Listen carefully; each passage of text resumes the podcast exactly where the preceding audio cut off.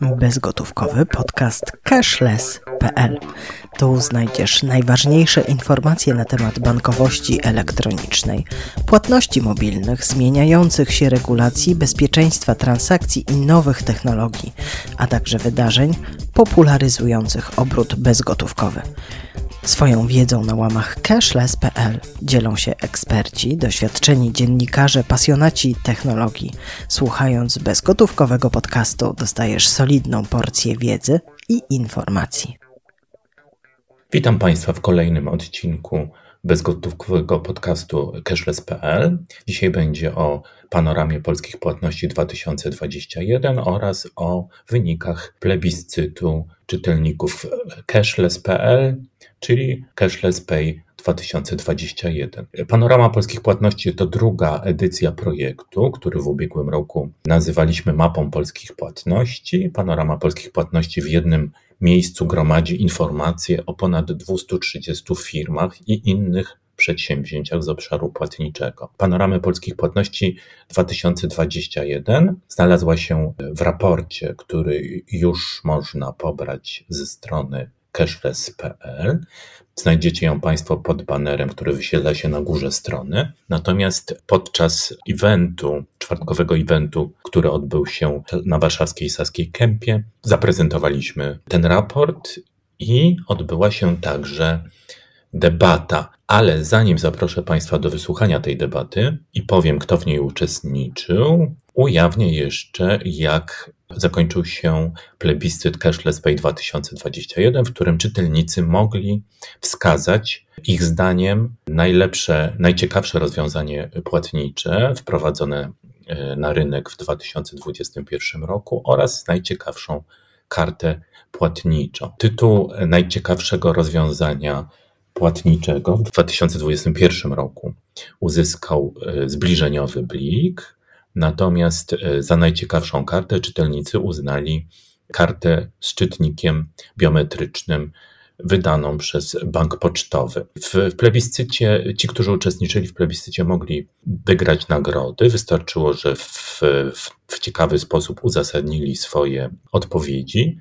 I e, wśród nich wytypowaliśmy kilka osób, i tak, e, pani Aleksandra, doktor z Bielska Białej, otrzymuje od nas iPhone'a. Leszek Bielecki z Krzepielowa wygrał Apple Watcha, natomiast Kinga Kowalska z Działdowa, Elżbieta Flak z Zamościa i Katarzyna Sawicka z Wrocławia wygrali opaskę mi Band do płatności zbliżeniowych z Xiaomi e, Pay. Jest jeszcze, jeszcze dwie nagrody czekają na, mm, e, na czytelników. Wysłaliśmy do nich informacje pocztą, gdy tylko odpowiedzą, otrzymają nagrody. Ja już teraz Państwa zapraszam do wysłuchania e, debaty ekspertów, która odbyła się w, podczas czwartkowego eventu uczestniczyli w niej Patrycja Rajczykowska-Strugalska, dyrektor biura Open Banking w Santander Bank Polska, Paweł Bułgaren, zastępca dyrektora Departamentu Zarządzania Strategicznego w Ministerstwie Finansów i jednocześnie członek Rady Fundacji Polska Bezgotówkowa oraz Robert Łaniewski, prezes Fundacji Rozwoju Obrotu Bezgotówkowego. Dyskusję moderował redaktor naczelny Cashless.pl Jacek Uryniuk. Ja jeszcze tylko dodam, że głównymi partnerami panoramy polskich płatności oraz plebiscytu Cashless Pay e, zostały w tym roku Visa oraz Santander Bank Polska, a partnerem technologicznym była firma PayPal. Zapraszam do wysłuchania debaty.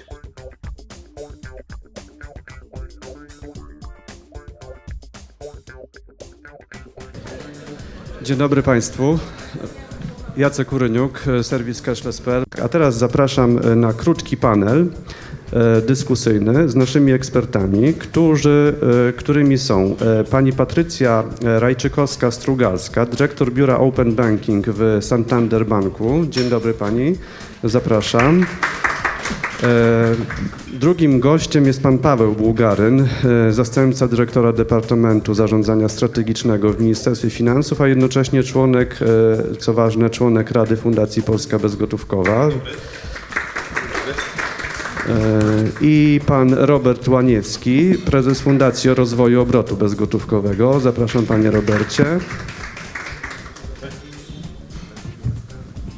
Moje pierwsze pytanie. Jak, jak wiecie, rozmowa będzie no, na tematy najbardziej gorące i rozgrzewające branżę płatniczą obecnie. Moje pierwsze pytanie skieruję do pani Patrycji z Santandera.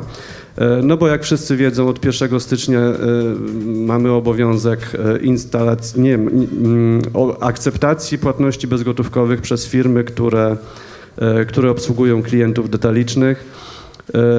Z informacji, które docierają z różnych stron wynika, że to generuje wzrost popytu na, na terminale generalnie. I moje pytanie do Pani byłoby takie, czy ten wzrost już widać także po wolumenach transakcyjnych w banku? Czy widzicie taki wzrost, który można by przypisać E, temu, że powstał obowiązek e, akceptacji płatności bezgotówkowych. E, dziękuję za to pytanie. Jeżeli chodzi o wzrost ilości terminali, to na razie nie jest jeszcze on tak imponujący. Widać, jest ten wzrost, ale pewnie nie taki, jakiego byśmy oczekiwali. Natomiast na pewno wzrasta zainteresowanie terminalami, ale tu chciałam jeszcze powiedzieć, że nie tylko terminalami, bo zależnie od E, charakteru prowadzonej działalności spotykamy się też z innymi alternatywnymi sposobami płatności bezgotówkowych, e, aby uniknąć e, instalacji terminala. Chociażby Blik jest takim przedmiotem zainteresowania klientów. Natomiast na pewno to zainteresowanie widać, ta liczba terminali rośnie, ale aktualnie znaczy odnotowujemy ogromne wzrosty, jeśli chodzi rok do roku płatności bezgotówkowych w sklepach stacjonarnych. To tylko, żeby oddać w roku 2021 to jest mniej więcej 20 parę procent rok do roku tylko i wyłącznie, jeśli chodzi o, o jeszcze więcej, jeśli chodzi o wolumen. E, więc te wzrosty widać, natomiast nie przypisujemy ich w tej chwili e, tej regulacji. Raczej uważamy, że ten efekt będzie zauważalny dopiero w drugim czy trzecim kwartale, kiedy to wysycenie tą ilością terminali będzie po prostu większe.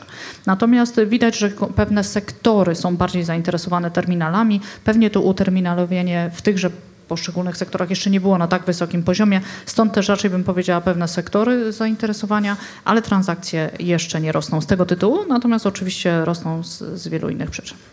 Dziękuję. Jasne, dzięki. E, kontynuując e, temat, e, pytanie do pana Pawła Bułgaryna. E, jak e, powiedziała tutaj przedstawicielka Santandera, e, widać wzrost zainteresowania między innymi terminalami. Zastanawiam się, czy ten wzrost może prowadzić do tego, że program Fundacji Polska Bezgotówkowa będzie musiał zostać w jakiś sposób zrewidowany. Czy Pana zdaniem będzie musiał, a jeżeli tak, to jaki jest kierunek tych zmian i kiedy to może nastąpić? Y, dzień dobry Państwu. Y, tak, rzeczywiście od stycznia tego roku mamy zupełnie nową sytuację. Jakbyśmy sobie tak spojrzeli, y, co się wydarzyło, to mamy sytuację, w której przedsiębiorcy, którzy posiadają kasy fiskalne każdego typu, nieważne czy kasa online, czy, czy kasy tego starszego typu, mają obowiązek zapewnienia konsumentowi możliwości przyjmowania płatności bezgotówkowych. To jest zapisane w taki sposób, że y, każde rozwiązanie, które y, umożliwi przyjmowanie takiej płatności będzie, y, będzie dobre i tutaj, tak jak pani Patrycja mówiła, to nie tylko chodzi o terminale płatnicze, pamiętajmy o tym, to chodzi o wszystkie inne możliwości, które obecnie mamy. Pojawiło się hasło Blik, to też jest możliwe. Są też przykłady merchantów, którzy w taki sposób ten obowiązek wypełniają, więc przepisy są skonstruowane neutralnie technologicznie. Nie mówią o terminalach, nie mówią o kartach, y, mówią o, każdej, o każdym rodzaju płatności. Y, natomiast jak to się ma do sytuacji Fundacji Polska Bezgotówkowa? No to, to, to, to rzeczywiście ten obowiązek zmienił y, stan gry. Tak?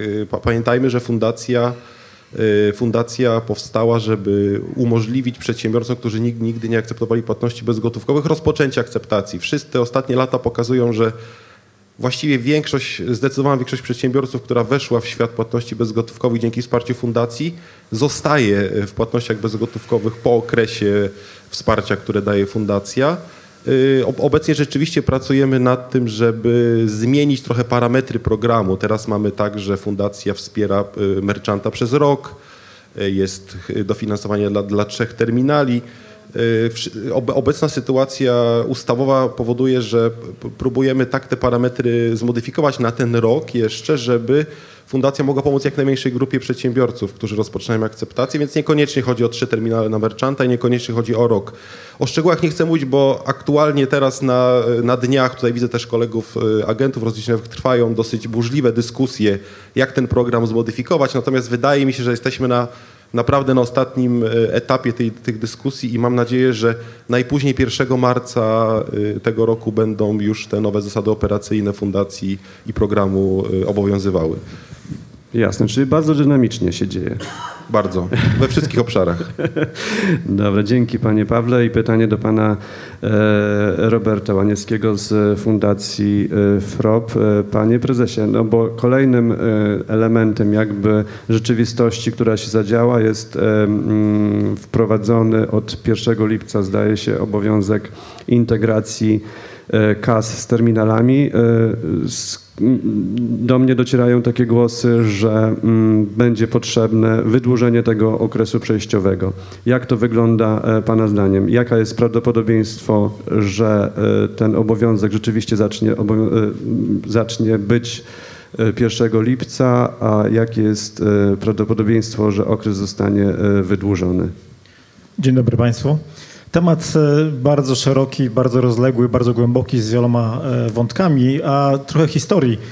E, ówczesny dyrektor Piłat, dyrektor Departamentu Rynku Finansowego z Ministerstwa Finansów 10 lat temu dokładnie, gdy podejmowaliśmy inicjatywy zwiększenia dynamiki rozwoju obrotu bezgotówkowego w Polsce, zapytał, a dlaczego nie ma akceptacji, y, nie ma integracji terminali z kasami rejestrującymi. Pamiętam, że to były podwaliny do e, wszelkiej dyskusji w, tej, w tym zakresie.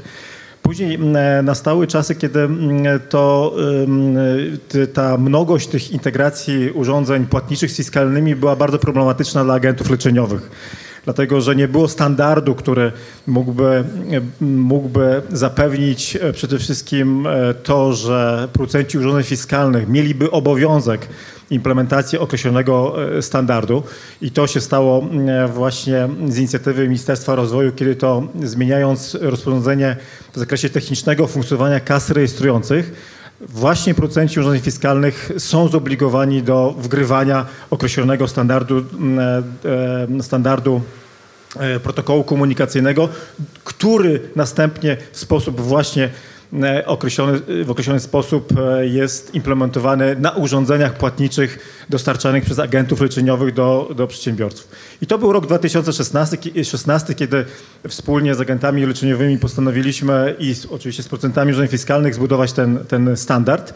E, w 2017 roku formalnie zawiązaliśmy z 20 paroma podmiotami szerokie porozumienie rynku. Wśród tych podmiotów znalazły się nie tylko agenci leczeniowi, nie tylko procenci urządzeń fiskalnych, ale również Ministerstwo Rozwoju czy Główny Urząd Miar, jako również te strony, które aktywnie uczestniczą E, w opiniowaniu tego dokumentu, czy też go stosują, tak jak GUM w procesie testowania urządzeń przedstawionych e, przez producentów urządzeń fiskalnych, czy spełniają ten, czy, czy jest zaimplementowany ten protokół. e, i czy działa, działa poprawnie. Więc od 2017 mamy taką sytuację, kiedy agenci na swój apel mają ułatwioną, ułatwioną drogę do zaimplementowania tego standardu do komunikacji. Teraz, panie redaktorze, wracając stricte do, do, do pytania. E, informacja o tym, że będzie obligatoryjne połączenie kas rejestrujących z terminalami, albo tak jak e, mówi przepis, e, że to przedsiębiorca ma zapewnić komunikację swojego terminala z swoim urządzeniem fiskalnym online, podkreślam z kasą online, czyli nie ma tego obliga dla kas starszego typu, czy też dla drukarek fiskalnych, tak jak tutaj Państwo widzicie w restauracji, E, jest system sprzedażowy POS i drukarka fiskalna, to taki podmiot nie jest objęty tą regulacją. Ma, mamy do czynienia z sytuacjami tylko kiedy to ten nowy e, rodzaj kas rejestrujących online, te, które raportują do Centralnego Repozytorium Kas w Ministerstwie Finansów informacje o dobowej e, sprzedaży, to te, do tych terminali musi być dointegrowany właśnie terminal płatniczy. E, który, e, i ta informacja o tym, że ta e, obowiązkowa integracja będzie, już ona jest od ponad dwóch lat na rynku, a od września jest już oficjalnie przedstawiona, była w Polskim Ładzie. Stąd nasze apele jako FROB-u, ale jako sygnatariuszy porozumienia ECRFT do tego, aby agenci, którzy dostarczają terminale płatnicze do swoich klientów, przedsiębiorców, a de facto ten obowiązek jest nałożony na przedsiębiorców, po pierwsze mm, e, myśleli o integracji tych urządzeń, które sto, stoją, urządzeń płatniczych, które stoją właśnie przy kasach online, a po drugie, żeby te terminale, ci przedsiębiorcy, którzy są, dopiero wchodzą na tę drogę płatności bezgotówkowych, to żeby już otrzymywali terminale tak zwane zintegrowane. Natomiast e, e, te kilka miesięcy pokazało, że rynek zrobił nam dużego psikusa, mówiąc to, że a z tą integracją to zobaczymy, jak to będzie, a będziemy nadal plasować na rynku terminale, które są niezintegrowane, czyli czy to w ramach programu Polski Bezgotówkowej, E, tutaj też jestem ciekaw, jak e, Rada Fundacji i zarząd e, w tym zakresie będą ruchy właśnie zmieniające program, czy w ogóle będą w tym, w tym zakresie, bo 1 lipca jest niedaleko.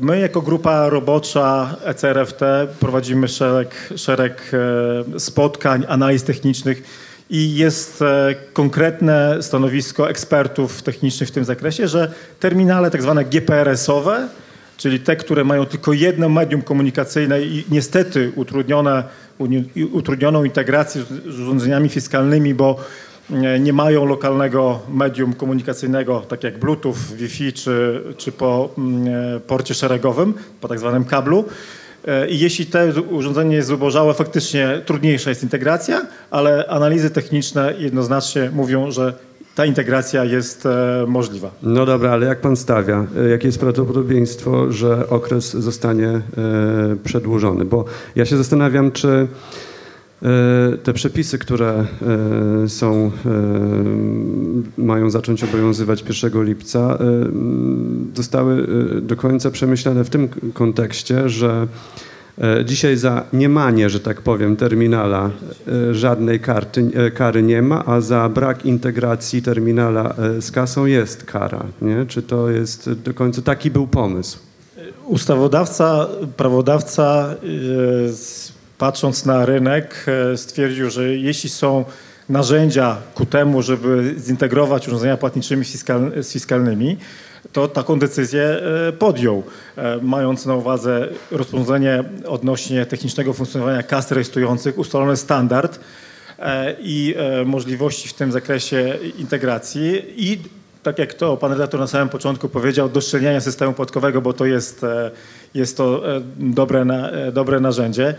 E, ja osobiście uważam po tym, co mówią eksperci e, techniczni, że takie integracje są możliwe i na tej podstawie jestem zdania, że ten termin nie powinien być przesuwany, bo było, ta informacja o tej obowiązkowej integracji e, jest na rynku już od co najmniej dwóch lat, a od września zapisane w Polskim Ładzie. Dobra, dzięki panie prezesie. Na szczęście to nie ja, ani nie my musimy podejmować w tym zakresie jakieś decyzje. E, drugie pytanie do pani e, z Santandera.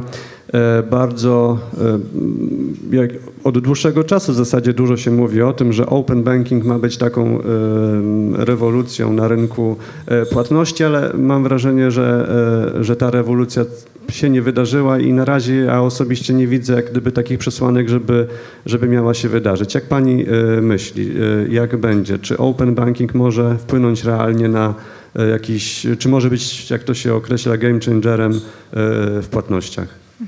Dziękuję za to pytanie. W, z racji tutaj e, pełnienia funkcji dyrektora Biura Otwartej Bankowości jestem dosyć blisko, z, przyglądam się tym zmianom na rynku i powiem tak, częściowo pokładane nadzieje w PSD2, żeby zmieniły świat płatności się nie sprawdziły z dokładnością do tego, że rzeczywiście obserwujemy, jeśli chodzi o TPP niebankowych, dostawców pay by linków, to rzeczywiście widać zmianę nieco transakcyjności, czyli ten kawałek tortu, który dotychczas mm, zajmowały paybylinki, dzieli się pomiędzy paybylinki tradycyjne i PISA.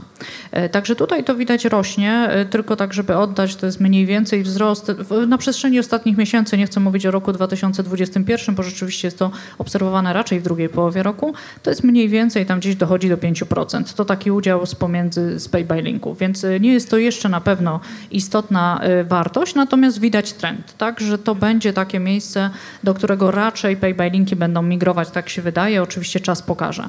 Natomiast to, co jest istotne, bym powiedziała, w tej chwili w płatnościach raczej kierunek to są pay, buy now, pay later, tak? to są jakieś płatności subskrypcyjne, tak? te, te miejsca, czy Blikce, tak? który niedawno pojawił się na rynku i, i zaczyna się cieszyć coraz większą popularnością, to raczej powiedziałabym, że pokładałabym w tych nowoczesnych metodach płatności, czy z takich innowacyjnych, jak nazwijmy to płatności samochodem, jakkolwiek to brzmi, tak, ale inicjowane poprzez numer rejestracyjny samochodu, e, rzeczywiście coś, e, do, dołożenie kolejnych e, usług tych wasów, tak, które nie tylko pomogą nam płacić za autostrady, ale nie wiem, płacić za myjnie, płacić za, za paliwo, nie wychodząc z samochodu, to pewnie raczej takie kierunki niż PiS, który miałby tutaj coś zrewolucjonizować. Natomiast jeśli chodzi o otwartą bankowość, to rzeczywiście tu zmiany widać, ale głównie budowane na usłudze, na usłudze dostępu do rachunku i informacji o, o transakcjach. I rzeczywiście tutaj te wzrosty widać, e, szczególnie w obszarze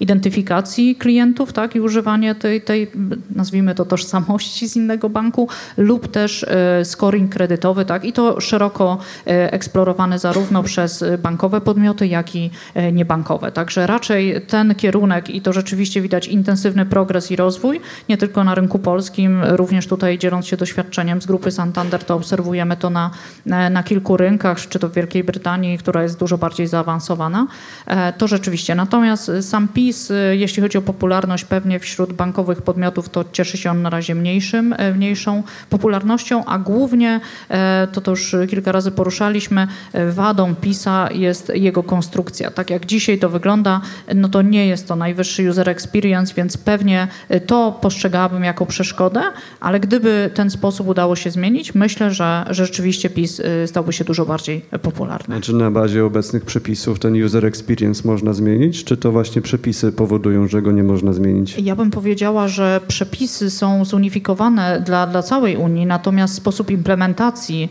e, w lokal, lokalnych, to, to on e, wydaje się być tutaj utrudnieniem. Tak? E, nie, nie chcę odnosić się bezpośrednio do Polish API, które jest tutaj gdzieś standardem, ale widać w różnych krajach europejskich inne podejście. Tak? I widać, że tam może to ułatwiać. No to miejmy nadzieję, że Polish API w wersji 2.0 e, nieco zmieni tę sytuację. Miejmy nadzieję. Dziękuję pani, e, pani i pytanie do e, pana Pawła z Ministerstwa Finansów. Chcę zahaczyć jeszcze o kwestię e, elektronicznego paragonu. Niedawno Ministerstwo Finansów wypuściło aplikację, która ma służyć przechowywaniu elektronicznego paragonu, a w przyszłości ma także służyć do e, jego jakiś sposób automatycznego pobierania z kasy e, fiskalnej. Czy wy wiecie już, jak to będzie w praktyce wyglądać? Jak ja jako klient posiadający smartfon i płacący za coś w sklepie, za bułki załóżmy, będę ten paragon pobierał? Jak to będzie wyglądało? Czy będzie zbliżeniowo, czy przez QR kod, czy jeszcze jakoś jakoś inaczej?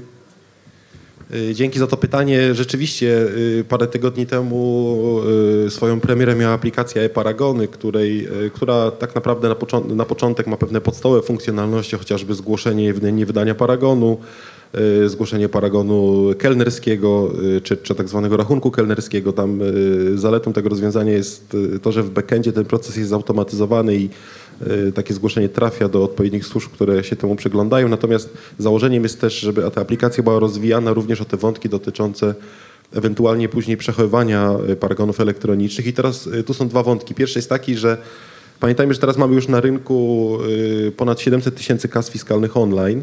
One przechodzą obecnie tak zwany proces rehomologacji w Głównym Urzędzie Miar.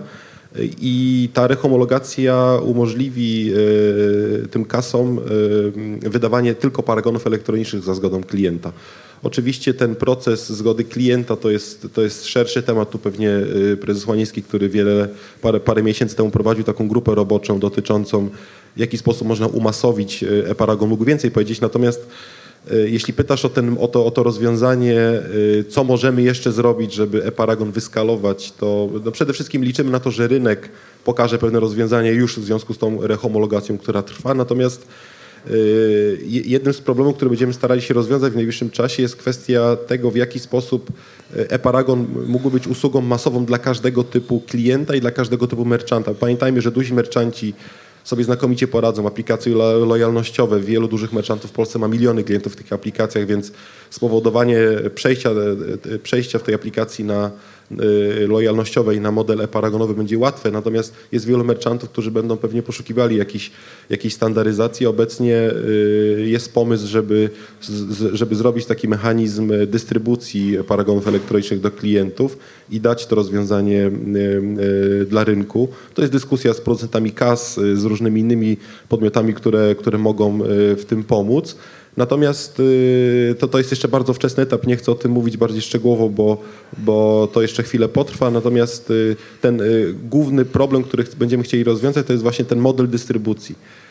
Mamy nadzieję, że później poprzez takie API będzie wykorzystywane też przez rynek, przez różnych uczestników. Pamiętajmy, że mamy trochę taką sytuację, w której jednym tak naprawdę, jedną interakcją w punkcie handlowo-usługowym będziemy mogli mieć i paragon elektroniczny, i płatność, identyfikacji, więc wszystko to, o czym tutaj wszyscy uczestnicy tego spotkania i w ogóle branża płatnicza od zawsze myśli, tak? Jedno, jedno zbliżenie przez klienta y, swojego urządzenia i, i, tak naprawdę wszystkie te trzy wątki są, są zagospodarowane, więc... A ja, a ja się boję, panie dyrektorze, ten model dystrybucji, który ma e, government nasz dostarczyć nam konsumentów. Czy ktoś z państwa chciałby, y, żeby e, rękę trzymał E, na tym wszystkim e, nasz. E, tak, ale pamiętajmy, że mówimy tu o modelu. Model dystrybucji z całym szacunkiem i tu mocno trzeba podkreślić to, że E, na rynku płatności bezgotówkowych i, i usługach e, satelitujących, właśnie jak jest e-paragon. Tutaj pełna zgoda, że e, identyfikacja będzie kluczowa w punkcie handlowo-usługowym, a płatność i e-paragon będzie w tle.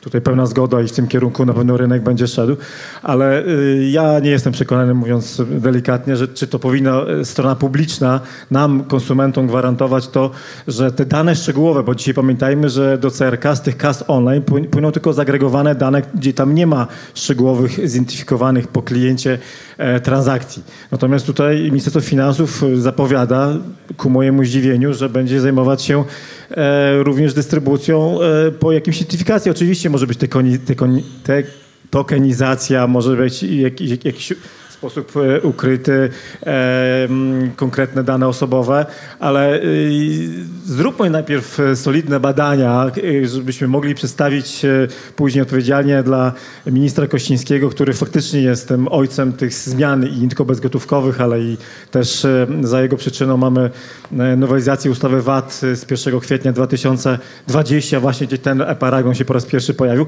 Zapytajmy nas, konsumentów, czy my chcemy, żeby te modele dystrybucji, o których pan dyrektor dyrektor mówi, były organizowane przez Ministerstwo Finansów, a nie oddać to faktycznie e, rynkowi, bo e, kluczem, e, ja będę mocno podkreślał to, co zostało właśnie w, mocno wybrzmiało podczas grupy roboczej przy Frobie w 2020 roku, kiedy właśnie pracowaliśmy nad umasowieniem czy ustandaryzowaniem paragonu.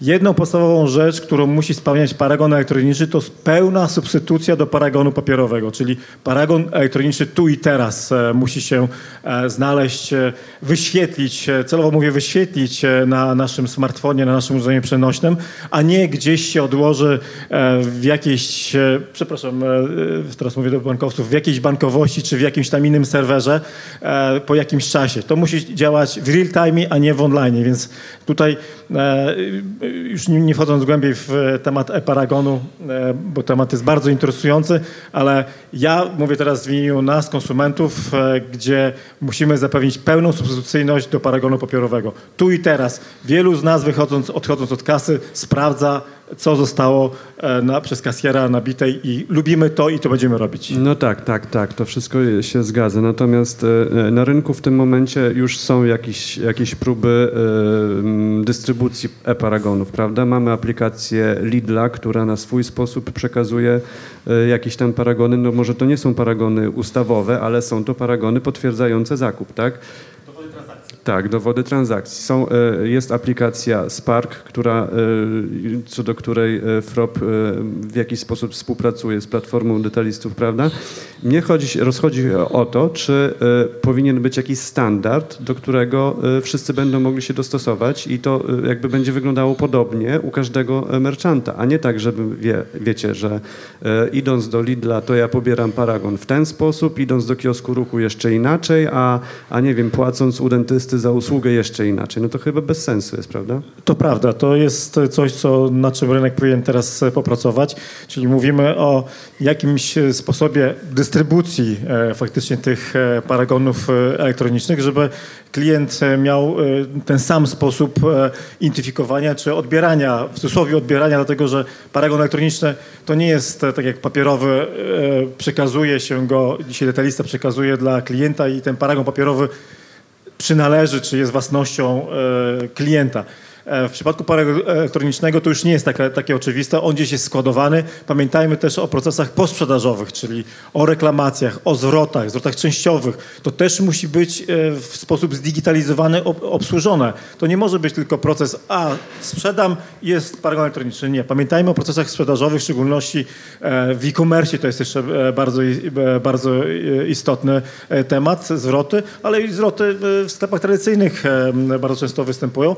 Potwierdzam, Potwierdzam, e, panie rektorze, tak, rynek powinien pomyśleć o pewnym standardzie, pewnej szynie, na której będzie chodzić e, paragon elektroniczny, do którego będą mogły się poszczególne podmioty podłączyć i w sposób jednolity klient mógłby je odbierać różnych e, detalistów. Mocno podkreślam, będę prostował, uśmiecham się zawsze, gdy mówi się o Lidlu i o paragonie elektronicznym. Nie mylmy paragonu elektronicznego, tego, który jest, jest jeszcze, tak jak pan dyrektor powiedział, dopiero po rehomologacji urządzeń fiskalnych będzie ten ustawowy paragon elektroniczny możliwy, a tutaj rozumiem. mówimy o dowodach sprzedaży. Rozumiem, rozumiem, to jest jasne. W, w cudzysłowie to było trochę. E, do pana Pawła jeszcze wracam, bo e, powiedział pan o tej rehomologacji kas. Rozumiem, że po tej rehomologacji E, kasa fiskalna będzie e, mogła wystawić e-paragon i bez konieczności drukowania e, papierowego dokumentu, co no wyobrażam sobie, że branża płatnicza może doskonale wykorzystać, prawda? Znaczy no tutaj właśnie jest ten wątek, którym, w którym rynek już teraz będzie mógł po prostu pokazywać rozwiązania dystrybucji e-paragonu do klienta.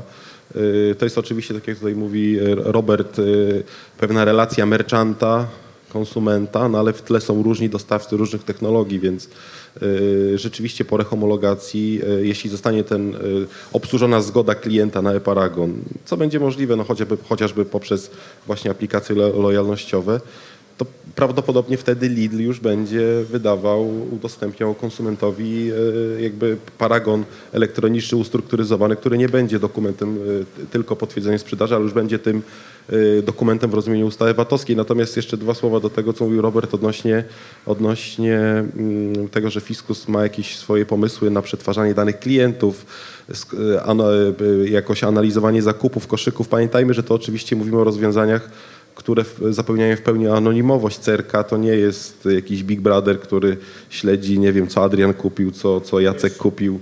No, no tak, no możemy sobie oczywiście o tym opowiadać. Myślę, że jeszcze nam daleko do Google'a i innych rozwiązań, yy, innych takich rozwiązań. Natomiast tutaj yy, uspokajam, że yy, to nie są rozwiązania, które po prostu skorują koszyki zakupowe yy, klientów, oceniają to i to wszystko jest generalnie po centralny, centralny rejestr jest kas, to jest po prostu y, miejsce, w którym odkładane są raporty dzienne z, z kas fiskalnych, które po prostu, y, o tym też była ostatnia dyskusja przy okazji dyskusji o integracji kas fiskalnych z terminalami, y, że płat, powiązanie płatności elektronicznej z, z, danym, z, danym paragonem to też nie jest kwestia, nie wiem, identyfikacji klientów, bo, bo płatności też mają swoje sposoby zabezpieczania anonimowości.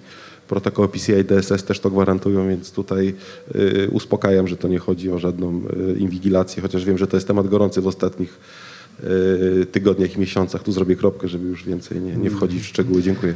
To trzymamy za słowo. Proszę Państwa, obiecałem, że będzie szybko i dynamicznie i słowo dotrzymuję. Dziękuję bardzo za rozmowę. Więcej najświeższych informacji na temat obrotu bezgotówkowego znajdziesz codziennie na stronie www.cashless.pl. Piszemy tam dla Ciebie także po angielsku. Chcesz mieć co tydzień przegląd najważniejszych nowości? Zapisz się na nasz newsletter, dostępny oczywiście na stronie www.cashless.pl.